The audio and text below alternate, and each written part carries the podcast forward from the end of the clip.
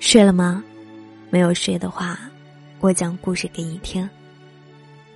我是男主，找到我可以关注公众微信男主姑娘，新浪微博男主姑娘的小尾巴，我会一直在声音里陪伴你。大概是最近的水泥期，情侣们一对对分手，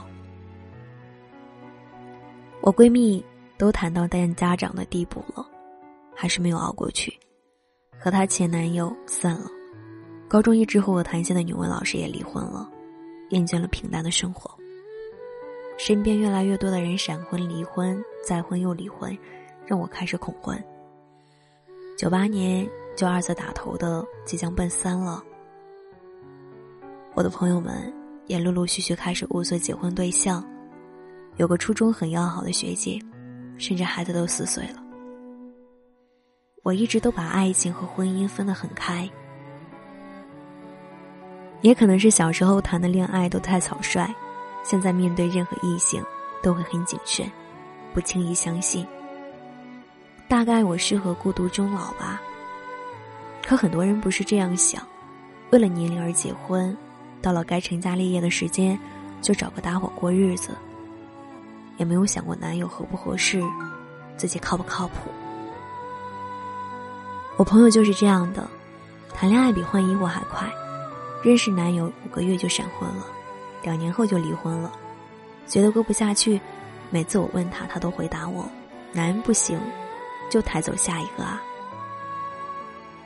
直到现在，他还成天的和我抱怨，为什么没有持久的爱情，为什么没有稳定的婚姻，为什么别人都在一起10年20年了，他还是单身狗一条。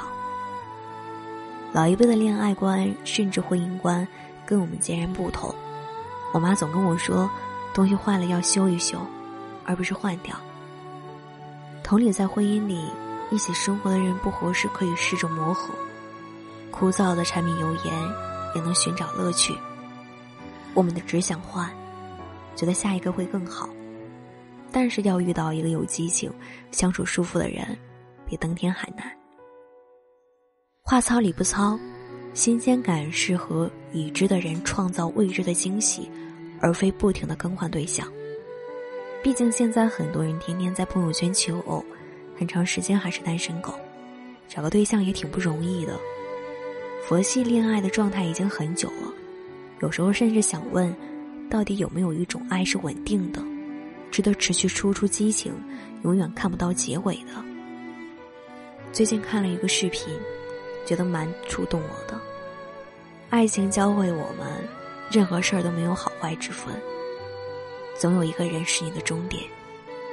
几乎每段感情都会经历这几个点，从开始的无话不说到现在的无话可谈。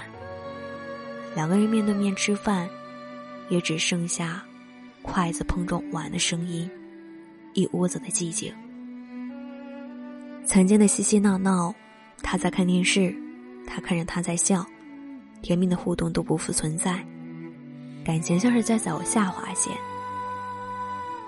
以反比例的函数的曲线往下掉。而公子和王子从此幸福的生活在一起，永远幸福浪漫的画面也只有存在童话故事里。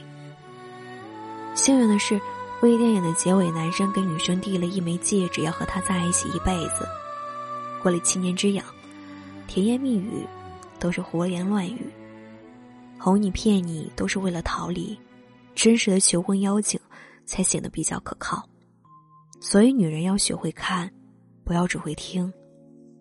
她可以说很多的话来哄你，也可以对你爱答不理，但说好话的那个她没有任何的行动表现，爱答不理的那个却能在你最需要的时刻出现陪伴，那爱的深度可想而知。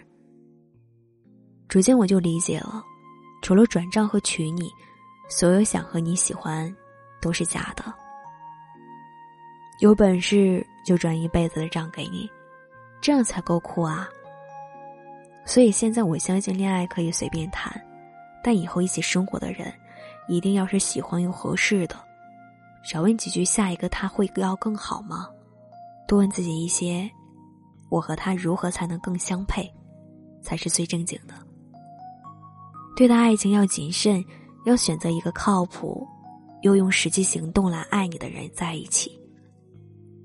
就如现在的我，在确定关系前一定会三思而后行，权衡利弊的。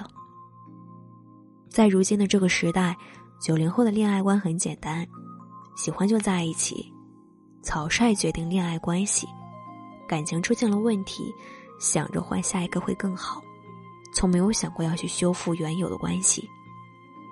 而正确的爱情应该是彼此相处需要磨合，出现问题需要解决，这样双方都能在这段关系中成长，变得更成熟。